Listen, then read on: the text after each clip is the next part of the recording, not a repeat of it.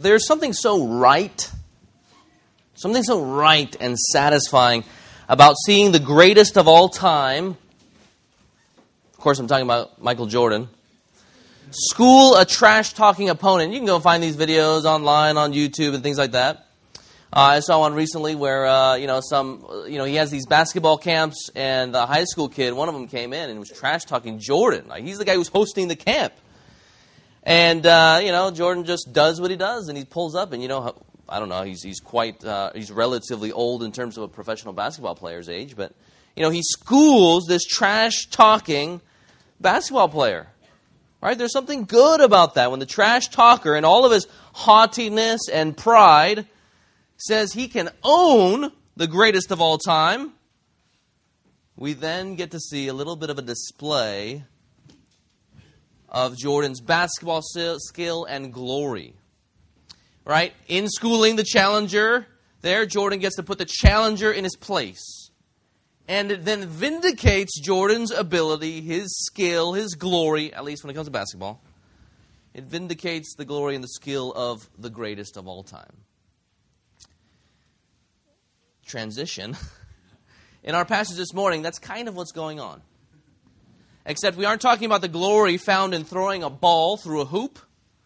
We're talking about the good glory found in being the creator of the universe. That's the glory that's at stake here, as the proud want to own God, as opposed to give God all the glory that he deserves. Please turn with me to turning uh, to the book of 1 Samuel. And this morning we look at chapters 5 and 6. If you're using one of those black Bibles provided in front of you, it's found on page 228. Page 228 if you're using one of those Bibles provided for you. Now, if you are visiting, you might be wondering, like, what happened to the Easter service? well, we are, first, number one, glad that you can join. Uh, but it's good to know, good to be reminded that every passage, whether it be the Gospels that preach directly on the resurrection or the Old Testament, that is 1 Samuel, every passage is, uh, points to and is fulfilled in Jesus Christ. That's very clear from Luke chapter 24 and other passages in Scripture. So we can preach the Gospels. We can also preach 1 Samuel about the Ark of the Covenant. And eventually, we're going to talk about Jesus, his crucifixion, and his resurrection. We have been studying the book of 1 Samuel, and so we're going to continue through the series of the book. Uh, 1 Samuel, not quite sure who was written by, but in terms of a big picture summary, uh, right, it's named after Samuel, not because he wrote it, because he's the first uh, character that kind of comes to the fore. He is the kingmaker. He's called the kingmaker because eventually he'll go and anoint Israel's first king, that is Saul, and then uh, he'll go on and anoint Israel's second king, that is David. And uh, really, First Samuel is really about the passing of the torch. The old guard goes, and then uh, God's appointed king comes to the fore in David. In First Samuel chapters 4 through 7, though, they are all about God's people learning that there is one more glorious than they are. So if you're thinking of like a big picture overview in terms of 4 through 7, we're looking at 4 to 6. But in terms of 4 to 7, this is all about God's people learning that there is one more glorious than they are, one more good than they are, a better ruler than they are. And God teaches them that He deserves all of the glory. So, as we look at 1 Samuel, a question that we all should be asking for is well, whose glory do you live for? Is there anyone more glorious than yourself? And where does the Lord Almighty fit into that? God teaches his people that there is one more glorious than they. And if you're taking notes, here are the two points God gets glory over gods, other so called gods, and then God gets glory among the people. This is called the triple G threat. God gets glory, that's the triple G, over other gods, and God gets glory among the peoples. Point number one God gets the glory over other gods. If you're looking at 1 Samuel chapter 5, uh, the setting it's a dark time for the people of Israel. A dark cloud has settled on his people, and this is really a period of mourning here. Those who were responsible to lead God's people had rejected God's glory and his goodness. Okay, so think about the rulers of uh, God's people. So, God's, you know, those people who have been designated rulers and leaders over his people, they've rejected God. They've abandoned God and they have pursued their own glory, which left them abusing God's people, right? They're taking their resources. We saw that in the earlier chapters of Samuel. And then also, not only are they doing that, but they're objectifying God's people using the women for their own sexual immorality. These are the leaders here. They're charged to display the glory of God to one another. And then beyond that, have all of God's people display the glory of God to the watching world. But the leaders are living for their own glory. And the people, the people, they seem to follow suit. In chapter 7, we know that they are worshiping false gods. If you want to turn there, you can. You just skim the first couple verses there. Samuel calls the people to repent of idolatry. So they have, to use the language of Scripture, they have played the whore. They have rejected their true husband and gone after other things. They are worshiping other things, and uh, they have committed adultery against the one true God. And eventually they go into battle with the people around them, called the Philistines, and then they, they are met with defeat. And right, you would figure that their defeat would get them to actually consider, well, gosh, you know, have we actually abandoned God? Because God had promised that, uh, you know, we would go, we would stay inside the promised land, and here they're getting defeated by the Philistines. You would think that they were going to repent and return to the Lord. But instead, what do they do? They don't pray, they don't fast, at least in this chapter or the previous chapter. Instead, they choose to use the things of God for their own benefit. Even though they didn't love the Lord, they tried to use the things of the Lord for their own benefit. So they choose. They say, "Hey, look, look, uh, let's bring the Ark of the Covenant." Which was this piece of furniture. I'll explain that a little bit later. Let's bring the Ark of the Covenant, like a rabbit's foot good luck charm, into battle, and therefore we're going to beat the people. You know, our forefathers had done that in the past, or at least they had thought they had done that in the past. What they didn't realize was that just because you say God is in the furniture doesn't mean that He's going to be present there. Uh, think about it this way their sin is the equivalent of gluing a statue of Jesus on your dashboard, thinking that Jesus is going to keep you safe when you drive. But then when it comes to the rest of your life, you refuse to acknowledge any one of his commands. You refuse to acknowledge his lordship, but oh, you know, when it's convenient for you, you just stick Jesus on your dashboard, and then, hey, you know, Jesus, my homeboy, he's all good. He's got my back. That's the sin that the Israelites are wrestling with here. The people that David had mentioned earlier in, in the, the prayer of praise, you're looking at Eli or Hophni and Phinehas.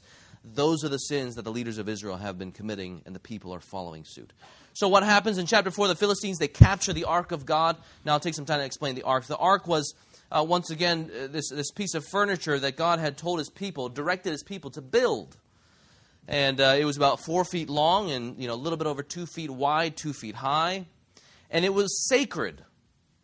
It was sacred not because the people decided it was sacred. It was sacred because God Himself had designed it, and God Himself had determined its purposes among its the people there. The Ark of the Covenant was to be central in the worship of the people of God, like physically, geographically central. So when the people encamped, right, they were supposed to be encamped around the tent and, uh, you know, not to get into too much detail, but the, the sanctuary or the tent, in the middle, in the central portion of it, was the Holy of Holies, a room where only one person, that is the high priest, could enter in on behalf of all of the people making the sacrifice atonement. And inside that room was the Ark of the Covenant. It was to be central in its location in the Holy of Holies. But it wasn't only to be central in the location, it was also supposed to be central in the people's hearts because of what God had determined. Uh, God had determined the function, the purpose, and how it would play out in uh, the people's life. And, and, and, what I want to note here is that uh, it was to be central in the people's hearts because of what God had designed it to do. And it was to point Number one, to God's rulership. We talked about this a couple weeks, so this should be summary for some of you guys. It, it, it pointed to God's rulership over his created universe. And you get this from the idea of the title of the ark. Look at verse 4 of chapter 4. 4 of chapter 4. So the people sent to Shiloh and brought from there the ark of the covenant of the Lord of hosts. That is, the hosts are everything that God had created, right? So the planets are called hosts, the stars are called hosts, people are called hosts, angels are called hosts. So you think about the Lord who leads his hosts in legion out to battle or something like that. God is the ruler over all of his created universe. And the way it's designed, right? It was designed, uh, there was a gold lid on top, and on top of the gold lid was uh, two cherubim, these heavenly beings. Their faces were pointed down, and their wings were sort of tipped up, you know, symbolizing that this is the glory of God who comes. This is God Himself who comes to rest upon the ark to meet with His people, displaying His presence. Look at the title there again. They brought the ark of the covenant of the Lord of hosts, who is enthroned on the cherubim. And so you have this reverence, even in the way the thing is designed. And then you have the people are to be in awe as you're point, pointed to the heavenly glory, even by the wings being slightly pointed up. So it pointed to God's rulership over all things. It also pointed to God's revelation. Inside the ark were the copies of the Ten Commandments, the book of the covenant, and God had promised to speak from the ark of the covenant when God had met there. The third thing it pointed to was God's reconciliation. God's reconciliation. So once again, the ark or the, the, the ark was to be covered with a lid, traditionally called the mercy seat. And so the high priest was to go was to go on behalf of all of God's people into the holy of holies to the ark of the covenant and sprinkle it with the blood of sacrifice, symbolizing the forgiveness that God had granted to his people by his grace. Of course, we know eventually that uh, uh, really all of those sacrifices and even the ark of the covenant itself really pointed to the sacrifice of Jesus, the presence of God. Um, but we need to understand the Ark of the Covenant here. We need to understand what it pointed to. And if we don't, then this, these chapters here in the book of First Samuel, we end up thinking like if we, if we look at these chapters where we see God's judgment, we think, oh, you know, God is all about retribution. I kind of used to think about that too.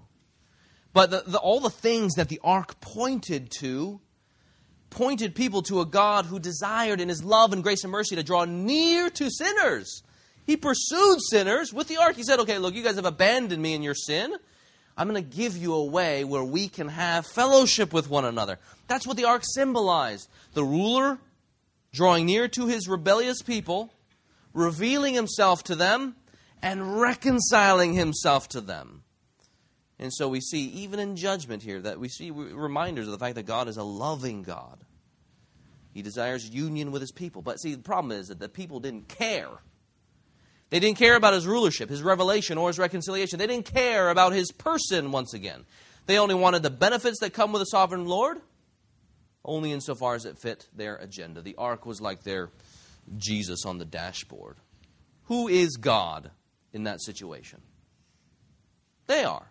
They're using God for their own benefit. They are acting like they are God, and that really is the definition of sin. As God created all people to be in a relationship with Him, and all people have rebelled against God.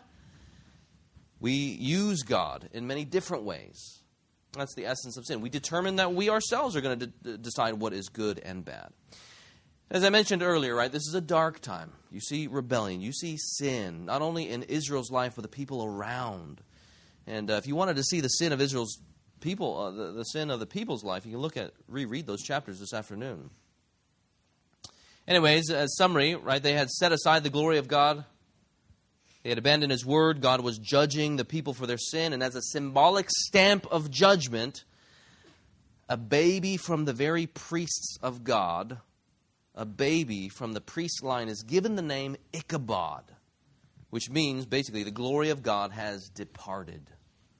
It's a name that summarized the entire period of the judges where everyone did what was right in their own eyes. The glory of God, the glory of the Lord had departed. But we know that God reminds them that there is, in fact, one greater than they are, more glorious than they are. And there's no way he's going to abandon them. He is the God of the covenant. He is the, it is called the Ark of the covenant of the Lord. He is a covenant God who is faithful to all of his promises. And he had promised his people that one from Israel's line would be a blessing to the nation. So there's no way he's going to abandon his people, even in the worst of situations. And the situation indeed is about to get worse. Look at verses 1 and 2 of chapter 5. Look at what happens after the Philistines capture the ark. The people are defeated. Look at 1 and 2. When the Philistines captured the ark of God, they brought it from Ebenezer, that is the Israelites' land, to Ashdod, that is the Philistines' land. Then the Philistines took the ark of God and brought it into the house of Dagon and set it up beside Dagon. Pause there. For the Philistines, this is an absolute win. They knew about what the Lord did to the Egyptians in the book of Exodus. They knew about it. And uh, we saw that in previous previous chapters where they're saying, "Wait, hold on one second. This is the, this is Israel, and God fights on behalf of them, and they don't bow to the Lord. They say, "Let's go and fight them. Be brave," even though we know that God Himself had afflicted them with various plagues. They knew that uh, the Lord had thrown the sea upon Pharaoh and his chariots, but they respond and say, But we, we have defeated the Israelites and captured Israel's God, so to speak. Imagine the victory march of the Philistines as they returned. There were five major cities. Just imagine the celebration, the singing. We are the champions of the world. There's no time for losing. As all the people gather, they then take the Ark of the Covenant in verse 2 and set it up beside their God. The sun sets, the Philistines eat and they drink and they sleep, thinking the Lord is not only set up beside Dagon, but has now been submitted to their God, Dagon. The whole situation begs the question is there one more glorious than they? Is the Lord more glorious than Dagon? Is he really the ruler but of course, we know that our point, as I've already given away, God will get the glory over other gods. Look at uh, verse 3. Look at the answer, right? You see what happens in verse 3. And when the people of Ashdod rose early the next day, right, they're maybe still hungover, they're drunken, they're, they're happy. Uh, behold, Dagon had fallen face downward on the ground before the ark of the Lord. Look who is, who, look who is bowing face down before the ark of the Lord. This is a great reversal here. Now, if you were the Philistines, you think, okay, maybe this is coincidence. Just maybe. Uh, right? Uh, actually, my mom, uh, she told me this story when she was 13 years old. She was a Buddhist, came from a Buddhist family living in Malaysia. She says that when her older sister became a Christian, was evangelizing her, that there was some big earthquake in Malaysia. I can't verify the story. I'm not sure. Uh, but all of the, the, the idols in the house fell over, but everything else remained in place. Uh, it's fascinating, you know. Is God in that earthquake? I'm not entirely sure. It's, she certainly felt convicted. But that's kind of what's going on here. You're just seeing the display of God's power even when nobody's watching. The morning after, Dagon is falling face down on the, uh, uh to, uh, before the ark. Okay, so what do they do? Maybe it's coincidence, right? Look to the middle of verse 3. So they took Dagon and put him back in his place. This is just this is humorous, right? This is their God. But there in verse 4, you look there and see what happens. But when they rose early on the next morning, behold, Dagon had fallen face downward on the ground before the ark of the Lord, and the head of Dagon, both his hands were lying cut off on the threshold. Only the trunk of Dagon was left to him.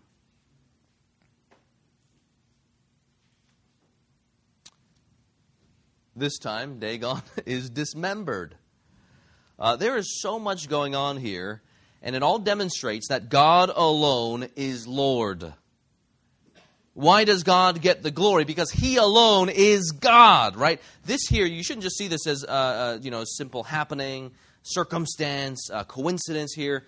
This should remind us about the battle of the gods that takes place in Egypt, right? You remember, the Philistines have already cued us in to think about Egypt and everything that God had done to Pharaoh, who was considered divine, a, div- a divine being right? We got to remember that. Uh, so when Pharaoh says disparagingly to Moses, let's back up here.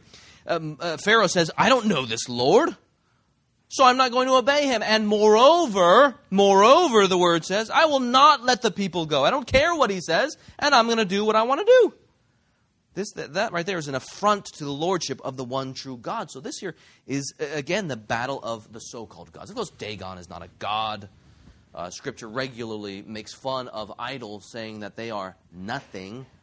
Uh, and there's even in, in Psalm uh, chapter 96, there's a play on words, Elohim, that's speaking of the pagan gods. You can use it to refer to the God. You can also use it speaking of other gods. Elohim is Elilim, and Elilim means nothing. The gods are nothing. Right? Uh, but nevertheless, this is a battle of the gods. God is showing himself that he gets the glory over the nation's gods we know that God is the only one there is, the greatest of all time. Isaiah 45 5 says, I am the Lord, and there is no other. Besides me, there is no God. And that's exactly the point of what's going on here with Dagon, right? Look at the almighty Dagon. First, he can't even manage to stay on the shelf by himself. He couldn't even imagine, manage to put himself back together again. This is needy little Dagon in need of a little medical alert necklace, right? I've fallen, I can't get up. And then the next morning, he is dead, little Dagon, dismembered. And what is he doing? Laying prostrate before the ark of God. This is humorous here. The Dagon incident demonstrates that God alone is Lord. He alone is the greatest of all time and forever will be. He puts the deities of Egypt and the Philistines to shame. Now, there's an obvious, you know, as we seek to uh, apply this to ourselves, there's an obvious lesson here, right? Don't trust in idols. Don't trust in idols, right? They are dependent on you. And therefore, they're not worthy of your worship. They're not more glorious than you, so why worship them? And, uh, you know, I know some of you guys might be idol worshippers yourself. Maybe you come from families that uh, worship different idols. But, friends, I pray that, you know, if I was in need of deliverance, if I was in need of some sort of salvation, if I was looking for answers in my own life, I hope you wouldn't let me worship the product of my own ingenuity. I hope you wouldn't let me worship uh, the product of my own labor, something that is dependent on me, right? I'm the one who produced the thing. It stands to reason that things that are dependent on me will always offer a lesser deliverance than I would myself. In that situation, it would almost be better to worship the, the thing's creator, right? Man himself. In that situation, now think about this today, while many of us might not literally bow down to any man or woman, we can still basically worship people as gods. And how do we do this? Okay, we do this by living for other people's approval. We do this by living for other people's praise. We do this uh, by following what they say, and we don't care what Jesus says. Uh, but, but should we live for people? Are, are people more glorious than we are? Uh, one thing that we can consider is right that they are dependents themselves. Not only are idols dependent on their creators, but people are dependent as well. Just think about birth, right? Did you do anything? Did your parents do anything? Those people that you live for, did they do anything to bring themselves into this world? No, they're completely dependent on their own mothers and fathers. So, yeah, okay, we're thinking about like who is who sustains themselves, right? Who has greatest power? Who is autonomous? It's not idols, and it's clearly not people. So, so much for trusting in our own strength. What are our options then? Shouldn't okay? You're saying that we shouldn't worship the products of our own hands. We shouldn't worship uh, the people who designed the thing. Uh, how about worshiping creation? How about the all-powerful Sun? Even the sun, though, is not a good alternative. We're talking about things that are self sustaining, things that are autonomous. I mean, the sun blows up. If the sun blows up, why exactly am I going to worship that thing? That thing's headed towards destruction, and it's going to kill me too. So here we're only considering the aspect of self sustaining. We see that God will get the glory even when no one's looking to inanimate objects, just so the Philistines would know that God is powerful. We haven't even begun to consider why human beings are the way we are, right? We can think about design. Like, you know, okay, if we're going to worship something, it should make sense of ourselves because we are dependent people. What are we dependent on? Right? The sun is not relational, yet we are relational. That doesn't make sense. We have a conscience. The sun doesn't have a conscience. Why do we have a, desert, a desire to worship and exalt certain things in the first place? So, friends, if it's not worth trusting in idols, if it's not worth trusting in those who make idols, if it's not worth trusting in the universe, who then should we trust in? Psalm 146 5 says, Blessed is he whose hope is in the Lord his God. Very clear. Blessed is the man whose hope is in the Lord his God. And what's the reason there that that psalmist gives? He says, For he made the heaven and earth the sea and all that is in them. The creatorhood, the lordship, the rulership is ascribed to God Himself. That's why the man is blessed who hopes in his God, because he's the Lord over everything. There's a reason, obviously, why he has the title Lord. He's the Lord of creation, and nothing, friends, can stack up against him. Not even the powerful spiritual realities behind whatever idols might be around us behind whatever spiritual realities that might be in the idols of your own family's homes. Here, God's glory is manifested in the Dagon incident, but it ultimately points us to what Jesus Christ did on the cross. Think about how God reversed the situation, right? How he flipped the script there. Just when we thought that Dagon was going to rule over the Lord, God gets the glory over Dagon. God is victory. God gets the victory. And so the apparent victor, that is the Philistines, that is uh, Dagon, the victor becomes the vanquished. In the crucifixion of Jesus Christ, who were the apparent victors Satan and sin. Satan, from the beginning, has been twisting God's word and working against God. He is known as the deceiver. From the human's perspective, Satan and sin win the victory in the crucifixion of Christ, right? Let's just, uh, dare I say, uh, just kind of remove God from the story and just think about a non Christian's perspective here. Satan and sin win the victory in the crucifixion of Christ. Even though Pilate, the, the, the then Roman ruler, found no guilt in Jesus, when he heard that the Jews cried out for his crucifixion, Jesus' crucifixion, he went on and killed him. Nails through his hands, nail through his feet, spear through his side, and let him hang on the cross to suffocate. By all accounts, it appeared that the Lord had lost. As he died on the cross, when he was laid in the tomb, when we see in the Gospels that his disciples are discouraged and feeling the sting of death, and while the supposed victors do their victory dance. But you, you know history if you know the Bible. On the third day, Jesus Christ got up from the dead, defeating sin, death, and Satan himself. I mean, just imagine that scene there.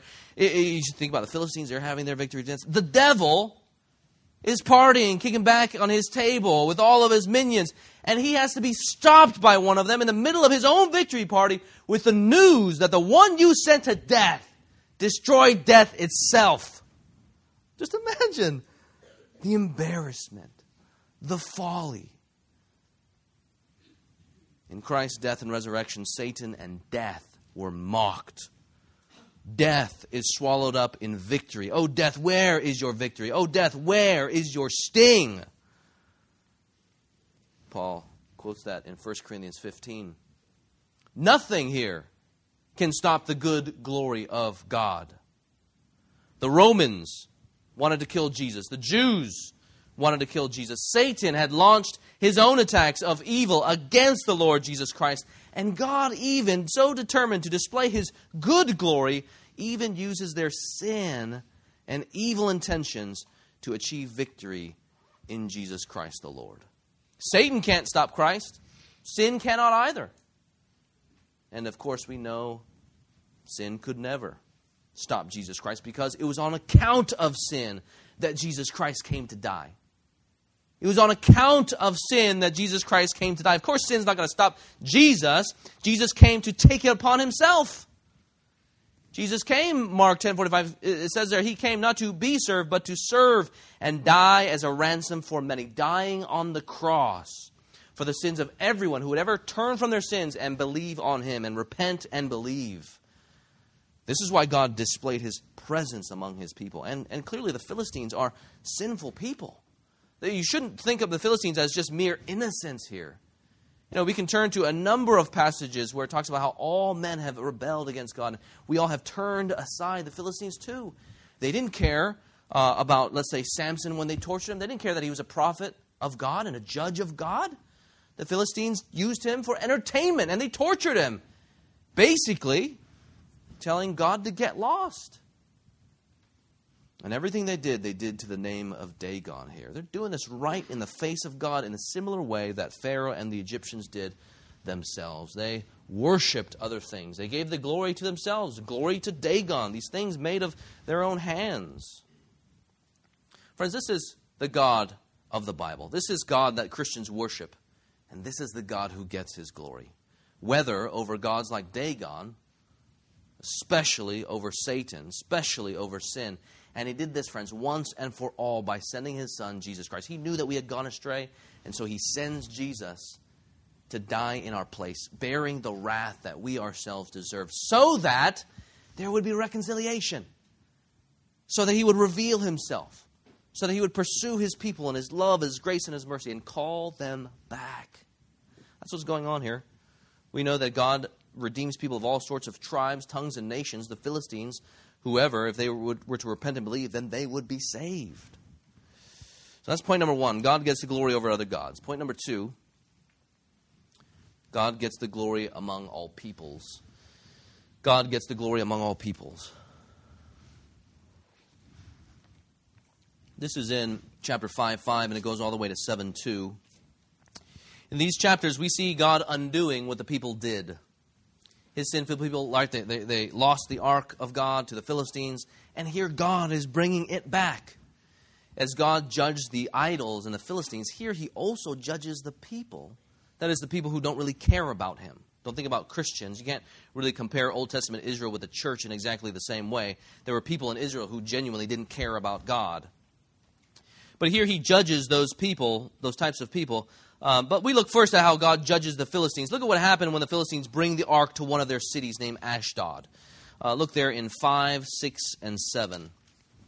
The hand of the Lord was heavy against the people of Ashdod and he terrified and afflicted them with tumors, both Ashdod and its territory. And when the men of Ashdod saw how things were, they said, The ark of the ark of the God of Israel must not remain with us, for his hand is hard against us and against Dagon, our God. Right? They're getting it. They're getting that there's one more glorious than they, one more glorious than Dagon. And the Lord here afflicts the people with medical problems. But really, keep in mind, they're bringing this upon themselves. They knew what God had done to the Egyptians uh, in the Exodus, and that's in 4 8. They speak about those types of things, and still they choose to go against the great Lord. So in verse 8, what do they do? They decide to send it to another one of their own cities. They, they're being afflicted by tumors and things like that, and so they send it on to one of their own cities. Look there in verse 8. They send it on to a city named Gath. And what happened there? Verse 9 The hand of the Lord was heavy against them and God afflicted them with tumors. And then, so what do they do after that? Well, then they send it on to another one of their cities called Ekron. And look at the end of verse 11. What happens? The hand of God was heavy there too. Friends, this is another reversal here. It's another example of the victors becoming the vanquished. At the beginning of chapter 5, it's the Philistines who are indeed the champions and if you are the battle champions, right, you go and have a victory march, you go and parade the spoils of war to all of the different cities. Everybody is there to watch and to cheer them on. Here, no doubt, as the ark of God goes around a city to city, there is a victory march. And in front of all of their people, and it is the Lord's. He himself is parading his presence and power before the Philistines. The victors have become the vanquished. This is supposed to be a parody, putting the Philistines to shame, right? Instead of bringing the ark around in victory and great pride and hubris, right? Instead, it's God Himself who is going to afflict the different peoples and bring His own ark around, displaying His power. If you look at verse 3, eventually the Philistines, they call their priests and their magicians together. Uh, to, uh, this is uh, chapter 6. Uh, they call their priests and magicians together, their leaders, to decide what to do with the ark. Look at verse 3. It says, They said, If you send away the ark of God of Israel, do not send it empty, but by all means return him a guilt offering. Then you will be healed, and it will be known to you why his hand does not turn away from you. Now, friends, this next section, if you're skimming there, is going to get a little strange. Uh, the Philistines recognize their guilt, praise God, at least a little bit and they want to make an offering to the Lord. So, once again, the Philistines, with all of their leaders, their, their five leaders, uh, right, they decide to go on and make an offering of five golden tumors and five golden mice, right? I said this was a little strange. Uh, but what they seem to be doing here is making sacrifices of the very things that afflicted them. Um, and they seem to be ad- adopting the practices of the Canaanites who were living around them. Okay, so what in the deal? What's the deal with the five, the tumors and the rats? Uh, some scholars think that the tumors were the swelling of the lymph nodes. So in our bodies, we have these lymph nodes. Um, don't quite know what they do. We can all ask PK afterwards, uh, David Lee afterwards. So you, ha- you have these uh, lymph nodes in the armpits, in your groin, and in the sides of your neck. And these swollen lymph nodes are symptomatic of something called the bubonic plague, which still exists today. I went and Googled it, and it's, uh, you know, if you get squeamish, you don't want to look at this. Um, but, anyways, the, the, rats are carriers of this bubonic plague. And another name for a swollen lymph, lymph node is called a bubo, thus the bubonic plague. Interesting fact on Easter Sunday. Uh, and then in verse 5, if you skim there, we see that rats were a huge problem. They're ravaging the land. So that's why some people at least uh, think that these people are making, you know, the five golden tumors. We have no idea how big these tumors are.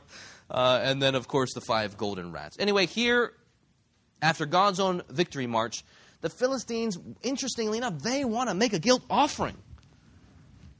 what a rebuke to the people of God. The Philistines, though they don't seem to really want to worship the Lord, at least, at least they feel some degree of guilt before the Lord. They themselves say in 6 6, don't harden your hearts like the Egyptians did. It seems like the Philistines, in some ways, understand better than the Israelites uh, who deserves to be worshipped. In the early chapters of Samuel, the leaders of Israel feel no remorse for their sin against God and his people. Once they finish making their golden tumors and mice, the Philistines decide to send the ark back to Israel, right? God is going to get the glory. He, uh, you know, you know, Israel, they were supposed to be a display of God's glory themselves, and they're failing. So God here takes the ark around, and God is going to get the glory. They devise this whole plan to see if their judgment really is of God. Right? And they say, okay, let's take two cows who have never been yoked together, right? They've never been strapped together, never done work. But, but let's separate them from their calves. So let's keep the calves at home. They're going to send the cows on, bringing the ark back to Israel. And if the cows continue going, then we know it's of God. This is what this is what the Philistines are thinking. This is not what God had told them to do. This is what they're thinking, right? Because what mother cow is going to abandon their calves? Uh, and uh, you see there the conclusion, 10 to 16 of chapter 6. The men did so and took two milk cows, yoked them to the cart, and shut up their calves at home. And they put the ark of the Lord on the cart and put the box with the golden mice and images of their tumors. And the cows went straight in the direction of Bethshemesh, that's the territory of Israel, along the one highway, lowing as they went. They turned neither to the right nor to the left, and the lords of the Philistines went after them as far to the border of Bethshemesh. Now the people of Bethshemesh were reaping their, their wheat harvests in the valley, and when they lifted up their eyes and saw the ark, they rejoiced to see it. The cart came into the field of Joshua of Bethshemesh and stopped there. A great stone was there, and they split up the wood of the cart and offered the cows as a burnt offering to the Lord. And the Levites took down the ark of the Lord and the box that was beside it, in which there were the golden figures, and set them upon a great stone. And the men of Bethshemesh offered burnt offerings and sacrificed sacrifices on that day to the Lord. And when the five lords of the Philistines saw it, they returned that day to Ekron, their own place. God shows them that there is one more glorious than they. And so God gets the glory among the nations. The Philistines, though, they didn't seem to care much for who God was in the beginning, but now they know that God had done it. But what about his own people? That's the Philistines. What about his own people? The people he took to himself like a wife, who turned to then other gods. Well, friends, in our passage today, God is also intent to show them that there is one more glorious than they. They had rejected God. They didn't care about him. They were using him. They were objectifying. Look at 619 to 72. And it says there, right, the ark goes to this place. Uh, and it says there very plainly, right, after the Philistines have just been, after the hand of the Lord has just been heavy upon them. It says there in 19, he struck some of the men of Bethshemesh because they looked upon the ark of God. He struck 70 men of them, and the people mourned because the Lord had struck the people with a great blow. Then the men of Bethshemesh said, Who is able to stand before the Lord, this holy God? And to whom shall he go up away from us? So they sent messengers to the inhabitants of Kiriath Jearim, saying, The Philistines have returned the ark of the Lord. Come down and take it up to you. And the men of Kiriath Jearim came and took up the ark of the Lord and brought it to the house of Abinadab on the hill. And they consecrated his son Eleazar and gave charge to the ark of the Lord. From that day, that ark, or from that day that the ark was lodged at Kiriath Jearim, a long time passed, some twenty years and all the house of Israel lamented after the Lord. You know, as the passage begins, the judgment is still there. So keep in mind, it was both the Philistines and the Israelites who did not care about God. They had determined themselves to be God, and you can tell because of the way that they disregard God's word, right? They're looking into the ark. Well, the, the, the background behind that where God says God struck 70 men because they looked upon the ark of the God. You know, we're not quite sure how exactly they looked on the ark or at the, the ark. You know, did they take off the lid or not? Were they, were they uh, non Levites who had touched the ark of God? Uh, but we do know that their gazing upon this ark conveyed a certain irreverence for it. You know, they just they didn't care about God's word, so they're not going to care about what God wants of this ark. According to God's word, only certain people were to carry the ark of God. Only certain people were to go into the most holy place of worship to look at the ark. And only the Levites were to ensure that the lid was on the ark. And that's all in Numbers chapter 4. So, what is implied, once again, is their irreverence and apathy to this Lord. They didn't care about his lordship. The people here, again, seem to be setting aside the word of the Lord, disregarding it, choosing to do whatever they please. And so some of them are judged. It's sad that it takes judgment to move a little closer to reverence. In some ways, I think that's what goes on in our own hearts after we have trusted in various so called gods, whether that be money, sex, power, whatever, your jobs. And then those things, you know, they almost betray you. Relationships, people, they betray you. And so we're left, in some ways, discouraged, ravaged by our own sin seeing such weakness, our own Dagons dismembered right before us, but yet we bow before them with superglue, wanting to put them back together. Friends, even in our own discouragement, they're your own judgment. That judgment on that so called God and maybe your own sin is supposed to move you a little bit closer to the reverence underneath the lordship of God. Look at their almost reverence in verse 20. They say, Who is able to stand before the Lord, this holy God? That's an attitude we haven't seen at all. And when we hear that, we think, yes, that's good, right? That's a possible recovery of the right understanding that they are people who live under the lordship of God, the good Lord, whose laws are good, whose kingdom is good, whose reign is good.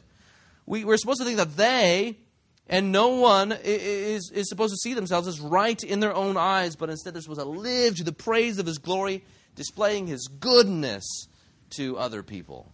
Not preying on others sexually, stealing people's resources, torturing others that the Philistines did. No, that's, that's all the kingdom of evil there. But here, this, uh, there is a slight recovery of the right mindset that they had lost so long ago. The priests of Israel did not care for the Holy Lord.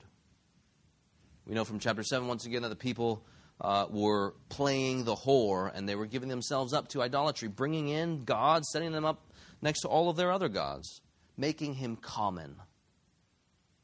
But here, God moves them a step closer to recognizing who he really is that is, the Holy Lord. And friends, do not just think, when you hear Holy Lord, do not just think, oh, this is the Lord who does good things. Right? He's a moral God.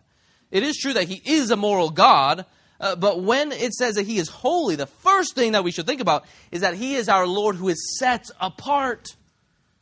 He is pure, he is holy, he is righteous, he is just. No one can stack up to the greatest of all time. There is none like him. I am the Lord, and there is no other. So, in their first question, who can stand before the Lord, the holy God? You know, I mentioned that it is a slight recovery of a mindset that they had lost so long ago. And I say slight because in their next question, uh, they seem to be acting just like the Philistines. Look at verse 20. In the middle, the end there it says, To whom shall he go up away from us? What they're trying to do is the exact same thing as the Philistines just did, sending the ark away. One translation put the, their question this way To whom can we send it to be rid of him? That is God. You see, they haven't quite repented yet. Chapter 7, there is repentance, but not quite yet. Not quite wholehearted repentance. Looks like at this point in time, they are really more like the Philistines and less like their holy God who calls all people to be holy, for I am holy. So we see here the meat of the fact that God gets glory among the peoples and then of his own people. And uh, by way of conclusion, we apply this to our lives, this point here. We today are helped by the Israelites at Bethshemesh because they force us to ask their same question they force us to ask who is able to stand before the Lord, this holy God? If there is none like him, if he is worthy of all worship, if he does indeed judge, and if indeed he is the victor, if he has drawn near to us as sinners, then we need to ask the question how can we stand before the holy Lord, this holy God? Because he will call us to account for our sins as sinners we need to consider our own lack of holiness. In fact, our unholiness, our unrighteousness, in light of His holiness and righteousness. This is where we go back to the fact that everything the ark symbolized and all that God's purposes for the ark, right? Rulership, revelation, reconciliation. It, it, it, just speaks of the fact that God will be present among us and that he will call us to account. The ark reveals so much about God's being. The ruler desires fellowship with his people.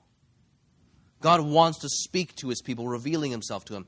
And he is intent, dead set on forgiving sins. And keep in mind, friends, that the ark is all by God's good design. If you want fellowship with God, he says, Look, I'll uh, give fellowship with you just according to my way and not your way, as I am the Lord.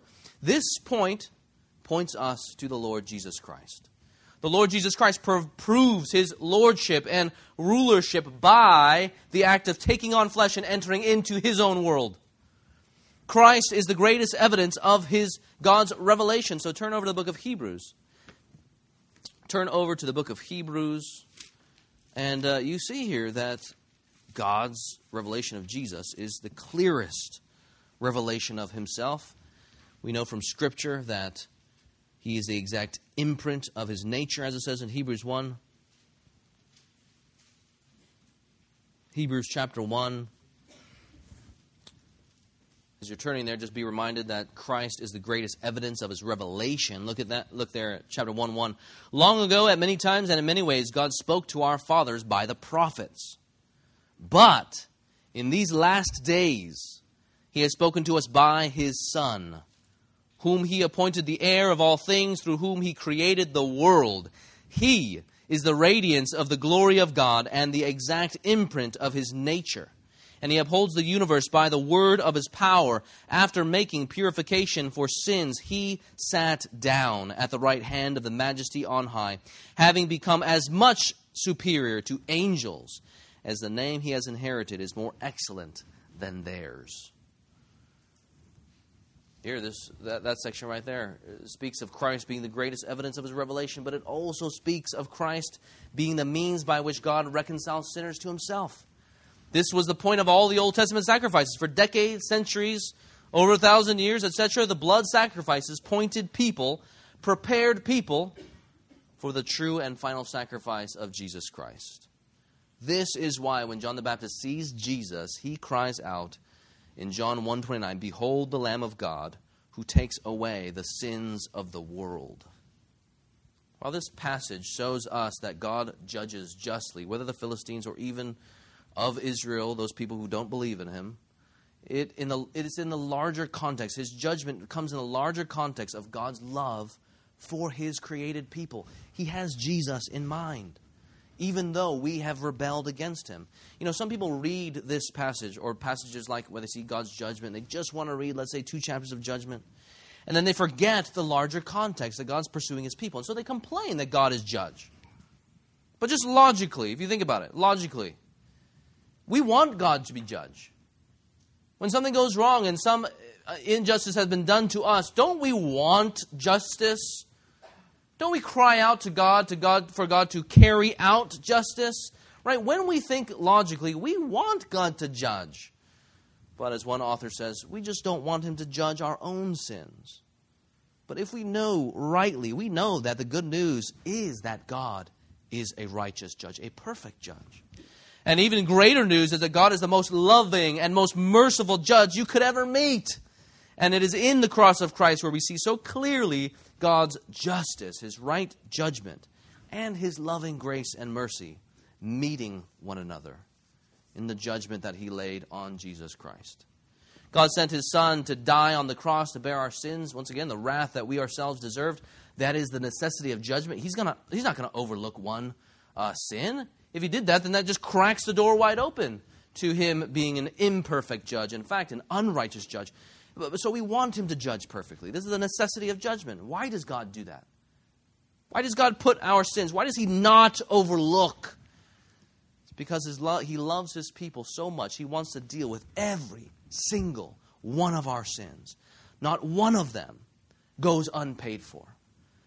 Every single dollar that we owed, so to speak, he takes care of. Every debt that is upon our backs, every burden that is laid upon our shoulders because of our own sin, knowing that death was being held over us by Satan, God removes one by one on the cross. Being the perfect Father He is, He does that in order to save and in order to bring about reconciliation through the blood shed by His Son. He, he wins, He achieves forgiveness of sins, restoration into His family, justification. The motivation of this judgment on the cross is love for His people. Three days later, Jesus Christ got up from the dead, showing that payment was made in full. And in doing so, God vindicated himself. He vindicated Christ in the resurrection. And in doing so, God showed all, that is, everyone, to the ends of the earth, that Christ's sacrifice has been accepted. Forgiveness of sin given to all, once again, everybody who would ever repent and believe. Friends, in the cross and in the resurrection, you see, God gets the glory the greatest reversal taking place. God gets the glory in defeating Satan, sin, and death. And God gets the glory as this good news that we you are hearing today, this good news of Jesus, the gospel of Jesus Christ, goes to the very ends of the earth.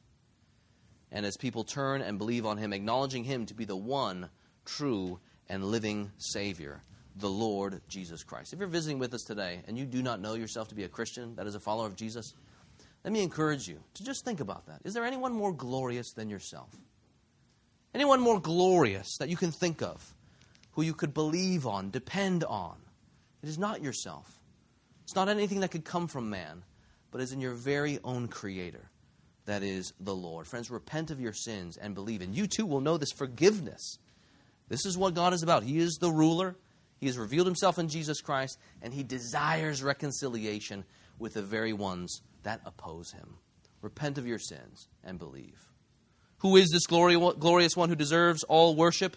It is God alone. Let's pray together.